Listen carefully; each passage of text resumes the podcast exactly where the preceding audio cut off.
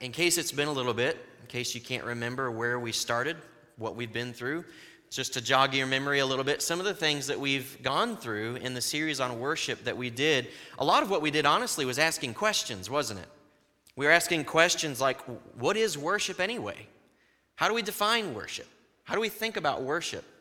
We ask questions like, who can worship? Can only Christians worship? Can only Baptists worship? Who can worship? We talked about different uh, different kinds of worship that we see and commended to us in Scripture, like personal or private worship, something you might do as an act of worship yourself, like reading the Scriptures or prayer. We talked about family worship, where you're not reading the Scriptures and praying by yourself, but you're, you're doing it together as a family. We see that commended in the Scriptures. But we also talked about corporate worship, what we do together as a church family. And that's where we've spent most of our time in this series on worship is corporate worship and everything that, that's wrapped up into that. So we've talked about preaching. We've talked about singing. We talked about the ordinances of baptism and what we get to celebrate today, as you can see, the Lord's Supper. We get to celebrate that together today. We've talked about all those different things. We talked about giving, even, and how that's part of our worship as a church. So, what's left? What's left for us to talk about? What I'm going to try to do today, my attempt is going to be to try and create a connection in your mind between worship and missions. That's what I want to try to do. Is to create a connection in your mind between worship and missions. Why would I want to do that? Most people recognize that worship and missions are two things that a church does, yes, but they're disconnected from one another. Or if they are connected, it's at least very loose. They think, okay, a church, they have missions that they do, especially a church like Monroe Missionary Baptist Church. We have a mission team that's been put together. We, we tend to think about missions as a committee, a group of people that meets together and plans events, uh, organizes partnerships that exist, determines what to do with the budget that the church members have, have brought to be used for the purpose of the preaching of the gospel throughout the world. We, we think, okay, yeah, that's, that's part of what a church does, that's missions, but we also think of worship as something, yeah, that a church does that too. You've got things like a band, you've got music, whether it be on the screen or in hymnals. You got the band or you got the choir. Uh, hopefully, at least something that you've learned in this series that we've done is that worship is far more than those things. But we tend to compartmentalize these things in the life of the church. Yeah, a church does missions. Yeah, a church worships. But what do those have to do together? How do those two things impact one another? A phrase that's been really helpful to me as I've been preparing for this sermon for several months that I came across uh, was said by a now retired pastor. His name is John Piper. The way he puts it is he says that worship is both the fuel and the goal of missions. Worship is both the fuel and the goal of missions. Worship is the fuel, it's the thing that makes it go, it's what makes it work. Without worship, there would be no missions because there, was be, there would be nothing to drive it. But at the same time, worship is the goal of missions. In this sense, if you're on a journey, worship is the destination, it's the end result that you want to see. Of all the activity that we do as a church, all of the efforts that we put into missions, whether that be local or whether that be national or international, if the end result of what we've done as a church, of what we've put together, and what we've organized as a church, if the end result of that is not more worship and an increased number of worshipers, we have yet to do missions. The end goal has not been completed. I want to try to create that connection in your mind today. And I can talk about it all I want, but I want to show it to you from the scriptures. So if you would, turn to Psalm 96, if you haven't already. In Psalm 96, we're going to walk through this, and I, I hope to show you this connection between our church's worship and our church's call to missions.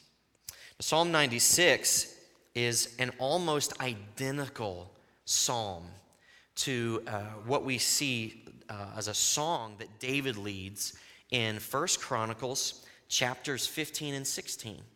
Uh, this was a momentous event in the life of Israel when the Ark of the Covenant, you've heard of the Ark of the Covenant, it would be in the Holy of Holies in the tabernacle, right? They, they put in the, the, the copy of the Ten Commandments, they put in Aaron's staff, they put in some manna. It, would, it represented, in, to a sense, the presence of God among his people, right? It's where sacri- you know, the blood of the sacrifices would be brought in and sprinkled on the mercy seat that sat on top of the Ark. The Ark was a big deal. And this is the first time the ark is being brought into the city of Jerusalem, the presence of God with the people of God. They tried it before this, and you might remember the story of Uzzah when he reached up to steady the ark because it was, it was teetering. And what happened to him? He died.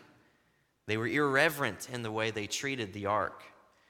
They didn't follow God's commands, they touched it. But here they're going to try again. A couple months later, they're bringing the ark into Jerusalem. And this is one of the most climactic events of Israel's history. And I don't have time to go through the events of 1 Chronicles 15 and 16, but I encourage you to go read that on your own, maybe at some point today or this week, if you find the time. But what you see in Israel, in Jerusalem, is absolute pandemonium, excitement, joy, gladness, the account there lists that there is singing, there's shouting, there's even dancing happening in the streets. Believe it or not, there's dancing.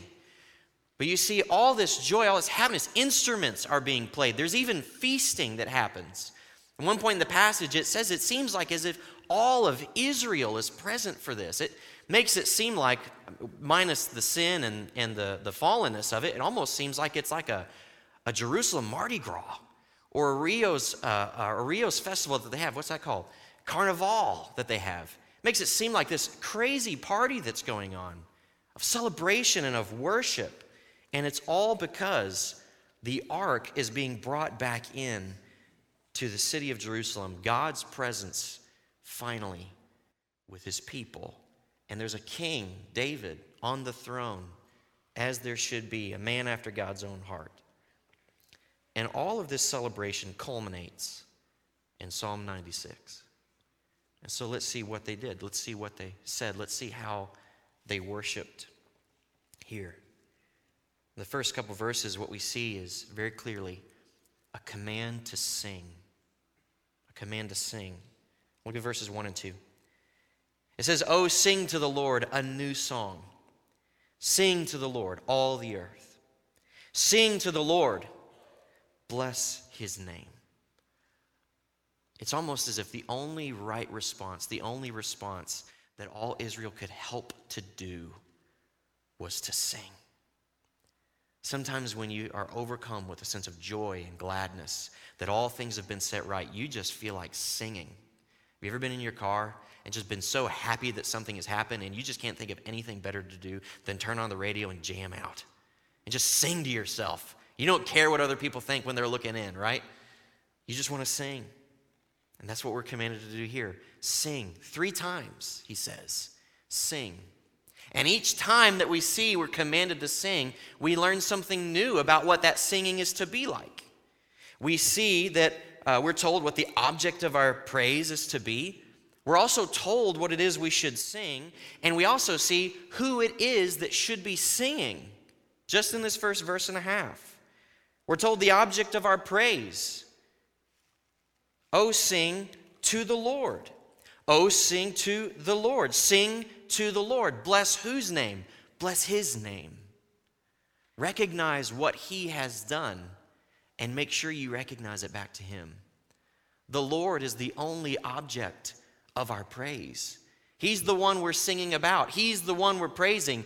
It's Him that brings us the joy that is bubbling to the surface in song, in joy, and in gladness. We, all, we don't just see the object of our praise, we see what it is that we are commanded to sing. It says in the very first verse, Oh, sing to the Lord a new song. A new song.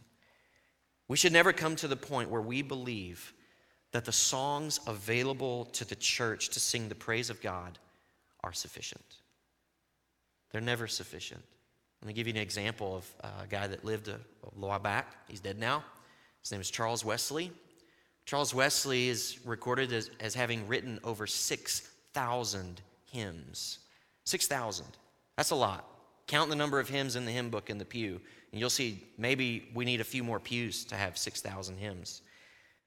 But I wonder, what is it that led him to believe that he needed to write even more after he got to a 1,000? After he got to 3,000? After he got to 5,000? Why keep writing? Surely a 1,000 is enough. Will you ever be able to remember and to know a 1,000 hymns? 3,000 or 5,000? All the way to 6,000? What would possibly possess a person con- to continue writing songs of praise to the Lord. What would lead them to do that? Well, if the glory of God is infinite, there will always be space in the church's hymn book for a new song to praise Him.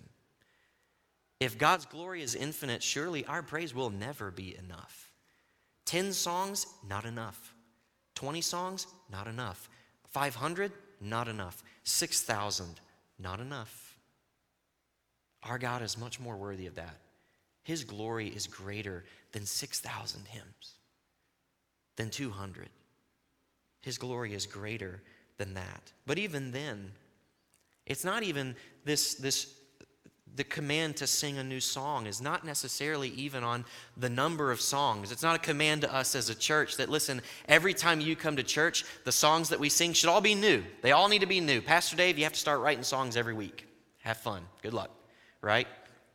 That's not necessarily what it's even talking about. It's, it's more about the attitude of the ones who are singing, the disposition of the ones who are singing. In Lamentations chapter 3, verse 23, it says that the mercies of God are new every morning. Does that mean that God's mercies are different every morning? Something fundamentally has changed about the mercies of God every morning? No, it doesn't mean that. It means that they're fresh, it means that they're not stale. It means that they're given to you anew. And it's in the same way. If God's mercy and God's grace is given fresh to you every morning, you have a new, fresh reason to continue worshiping God each and every day.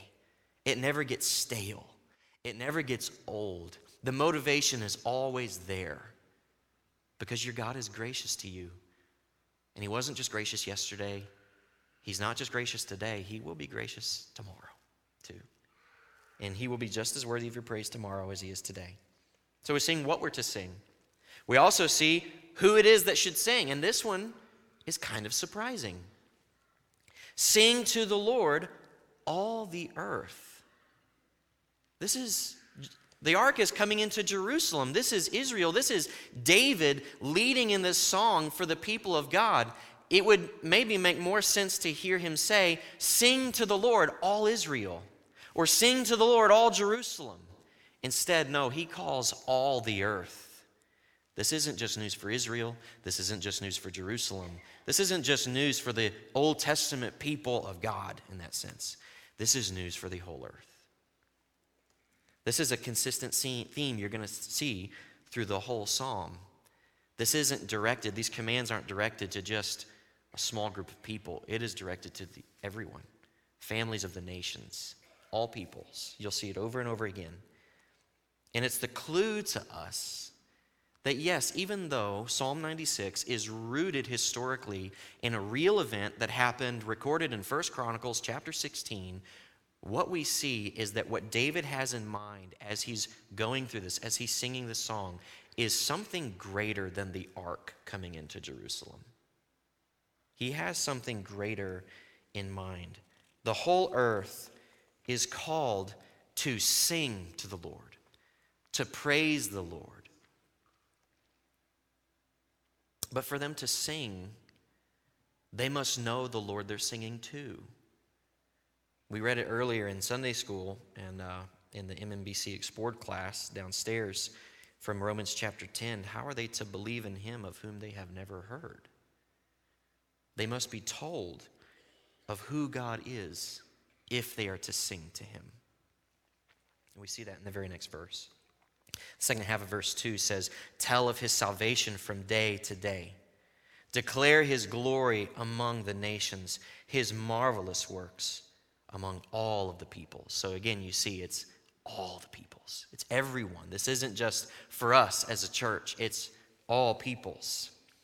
What you see in these verses, in this verse and a half I just read, you actually see the same thing described three different ways. The same thing described three different ways. It says that we are to tell of his salvation, we are to declare his glory, and we are also to declare his marvelous works.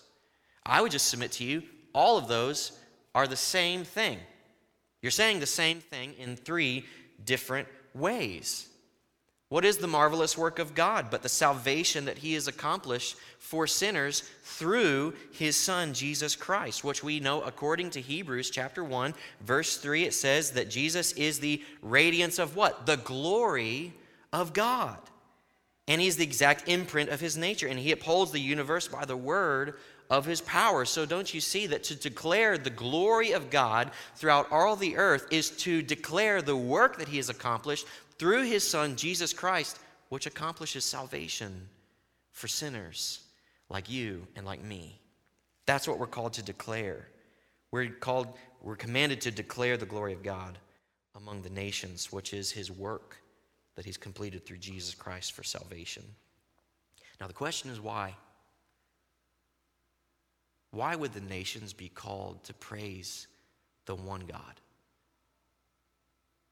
Why would that be the right response for them after hearing of his marvelous work and all that he's done? We see that in verses 4 and 6, 4 through 6. Verse 4. We sang this this morning. For great is the Lord and greatly to be praised. He is to be feared above all gods, for all the gods of the peoples are what? Worthless idols.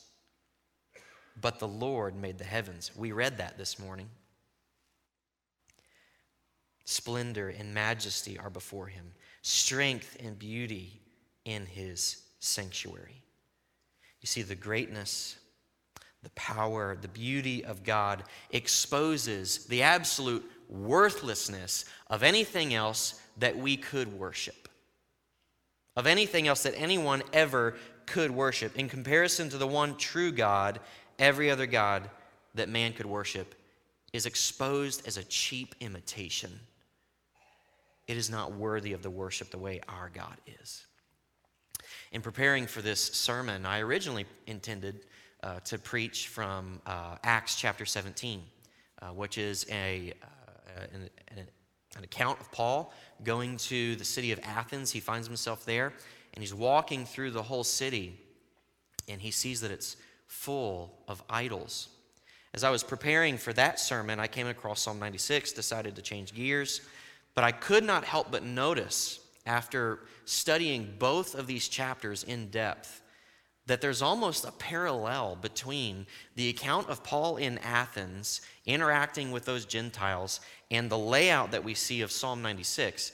If you want something to do as a devotion later this week, I challenge you read Psalm 96, read Acts 17, and find ways that they parallel one another. You'll be amazed.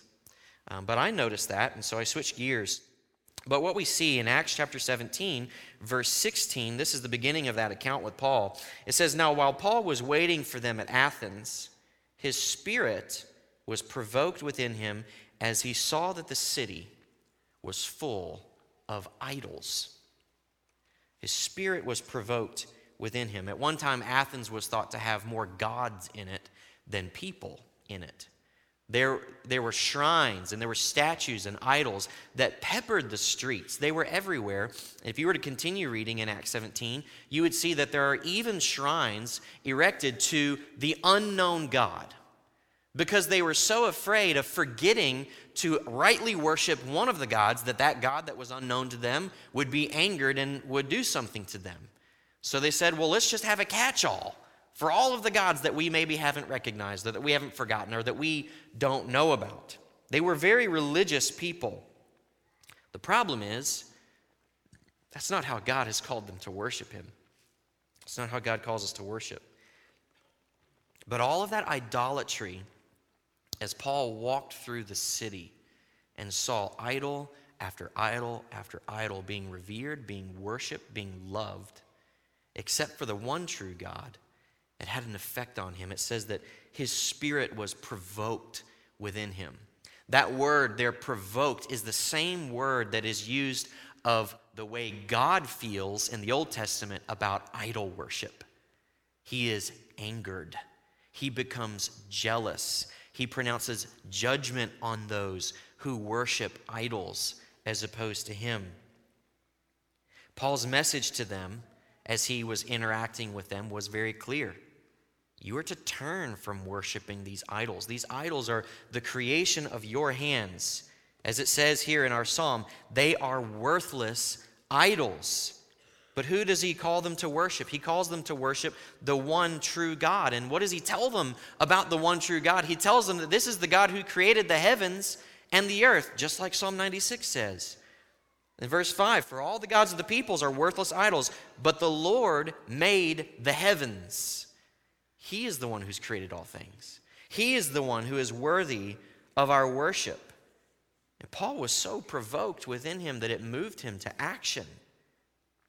It moved him to tell them about who the one true God was. I wonder how often we are provoked by the idolatry that we see all around us every day in our lives. I wonder how often it moves us to action to see people all around worship everything but God, to worship self, to worship money, to worship influence, to worship entertainment, to worship sex, to worship sports, to worship anything else that it could be except God, the one true God, the one who created the heavens. How often do we see that in our lives and our spirits go unprovoked and it doesn't bother you? You don't think about it.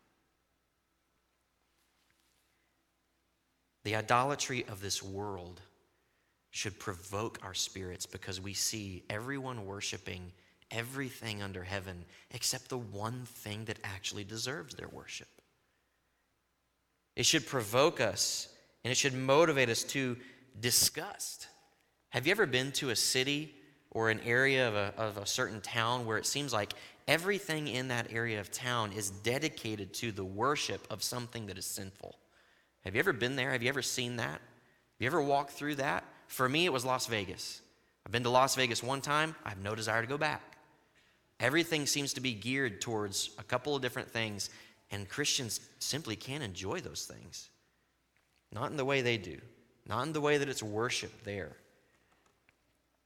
We should be disgusted by those things, provoked, but at the same time, we often stop short because I actually think it probably is very often that we go throughout this world and we're able to observe people and places and cities and towns where sinful things are lifted up and they're worshiped. And yeah, you're provoked to the sense that you're disgusted, but are you provoked to a sense of action?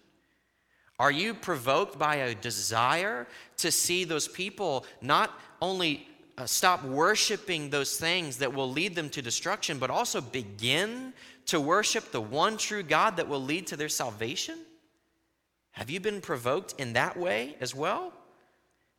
When you have a God that is as great and as glorious and wonderful to us and in our eyes, along with that sense of glory and greatness comes a desire for everyone else around you to see it too. And that's what you want. For those of you that are here that would approach the idea of missions or evangelism with a sense of apathy and don't really mind what other people are doing with their lives, I don't so much wonder about what you think about missions and evangelism in that sense. What I do wonder, though, is what do you think of God? Is your God not worthy of their worship? Is your God not worthy of their praise? Is your praise enough for him? That's not the God of the scriptures. All the earth is called to worship and called to praise him. What are we actually doing when we're calling the people of this world to sing to the one true God, to worship the one true God. We see what we're actually calling them to do is recorded for us in verses 7 through 9. Let's look there. It said, Ascribe to the Lord, O families of the peoples, ascribe to the Lord glory and strength. Ascribe to the Lord the glory due his name. Bring an offering and come into his courts.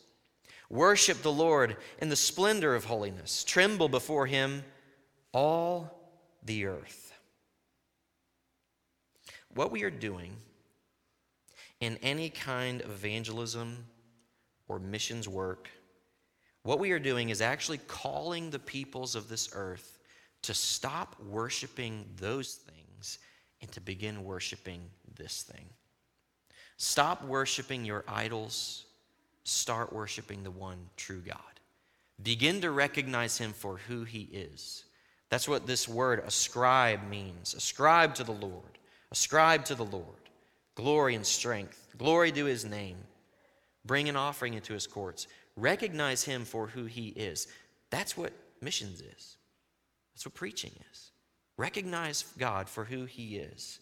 That's exactly what Paul called these Athenians to do when he was preaching to them. In Acts 17 29 through 30, here's what he says Being then God's offspring, we ought not to think that the divine being is like gold or silver or stone, an image formed by the art and imagination of man. Don't worship those things. What does he say? The times of ignorance God overlooked. But now he commands all people everywhere to repent. Well, repent of what? Repent from worshiping those things and start worshiping him. That's what he's called you to do. He commands all men everywhere to repent. Something you got to understand when it comes to the connection between worship and missions is that calling men to repent of their sin is the same thing as calling them to begin worshiping the Lord. It's the same thing. Worship is the goal of missions, it's what we want to see happen. We are calling the world to begin honoring God as they should because He is their God. But we also have to be careful with these verses. As we look at these, some of your translations might say give in verses 7 through 9, give to the Lord. Mine says ascribe. We have to be careful with these words because we have to remember you can never add to or subtract from the glory of God. The glory of God is what it is. It doesn't change based on how many people are in this sanctuary or in church on Sunday morning. It doesn't change. The glory of God always is what it is. However, what we can do and what we're calling the nations to do is to recognize the glory that God has and to praise Him for that glory. We read this morning from Isaiah chapter 6. What we can do is we can look at the Lord in the splendor of holiness and shout back to Him as the seraphim did in Isaiah 6 Holy, holy, holy. But you recognizing that about God does not, is not what makes Him holy. It is simply a recognition of what's already there. He is holy. He is glorious. He is wonderful, whether you recognize it or not. But how good for you to see it. How right for you to worship the one who is good, the one who is holy.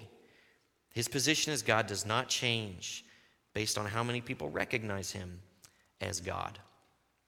But that goes into what we're commanded to tell people about God that he actually is the king he actually is their Lord. Look at verse 10 of Psalm 96.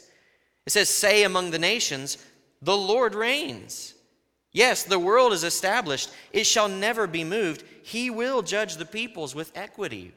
Whether you recognize this or not, whether you already worship God as He is or you worship something else, who is it that reigns? The Lord reigns.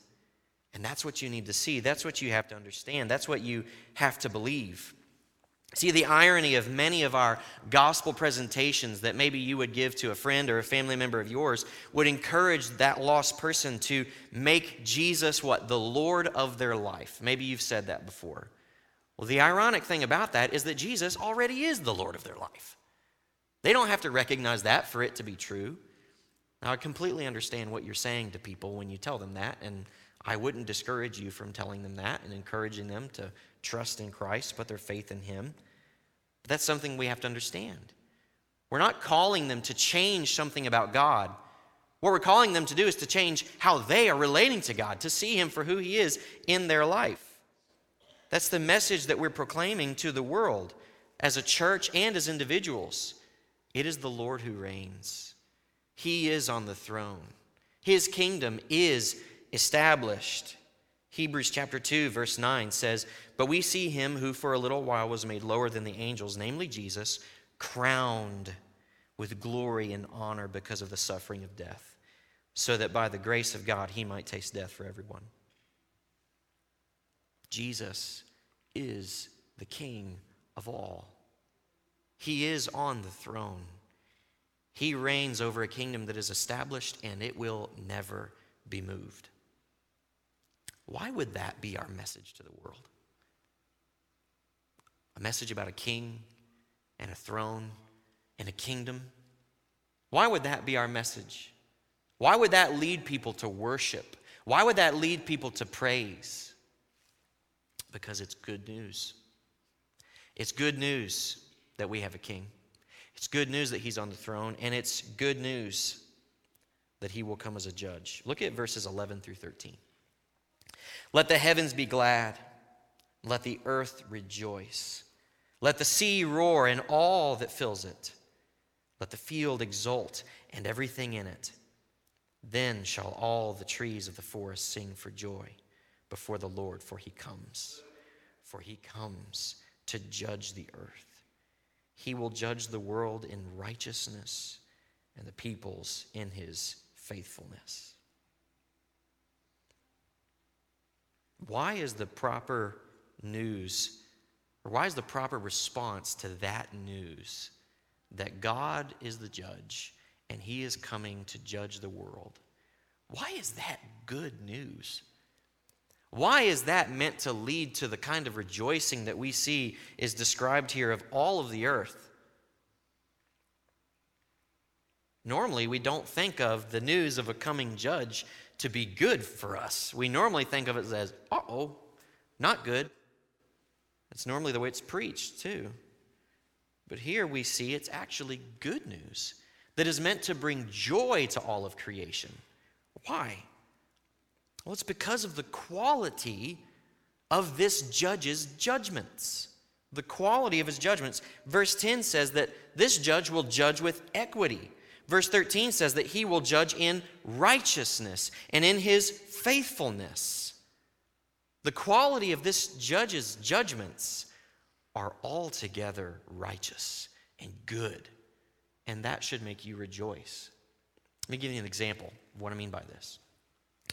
In 1 Kings chapter 10, there's an account of the queen of Sheba who comes up from the south because she's heard of the famed wisdom of Solomon and she wants to know if this is true. So she comes, she brings gifts with her, she brings all kinds of things, and she comes before Solomon, testing his wisdom, hearing his wisdom from him, and she finds that the rumors were true.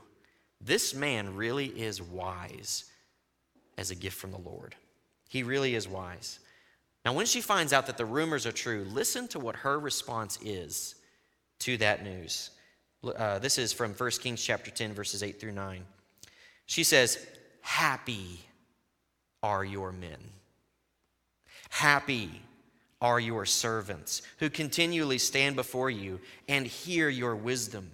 Blessed be the Lord your God, who has delighted in you and set you on the throne of Israel, because the Lord loved Israel forever. He has made you king, that you may execute justice and righteousness. What's the response of somebody who gets to sit in the court of Solomon and listen to the wisdom and to the justice and the righteousness and the equity with which he reigns the kingdom God has set him over?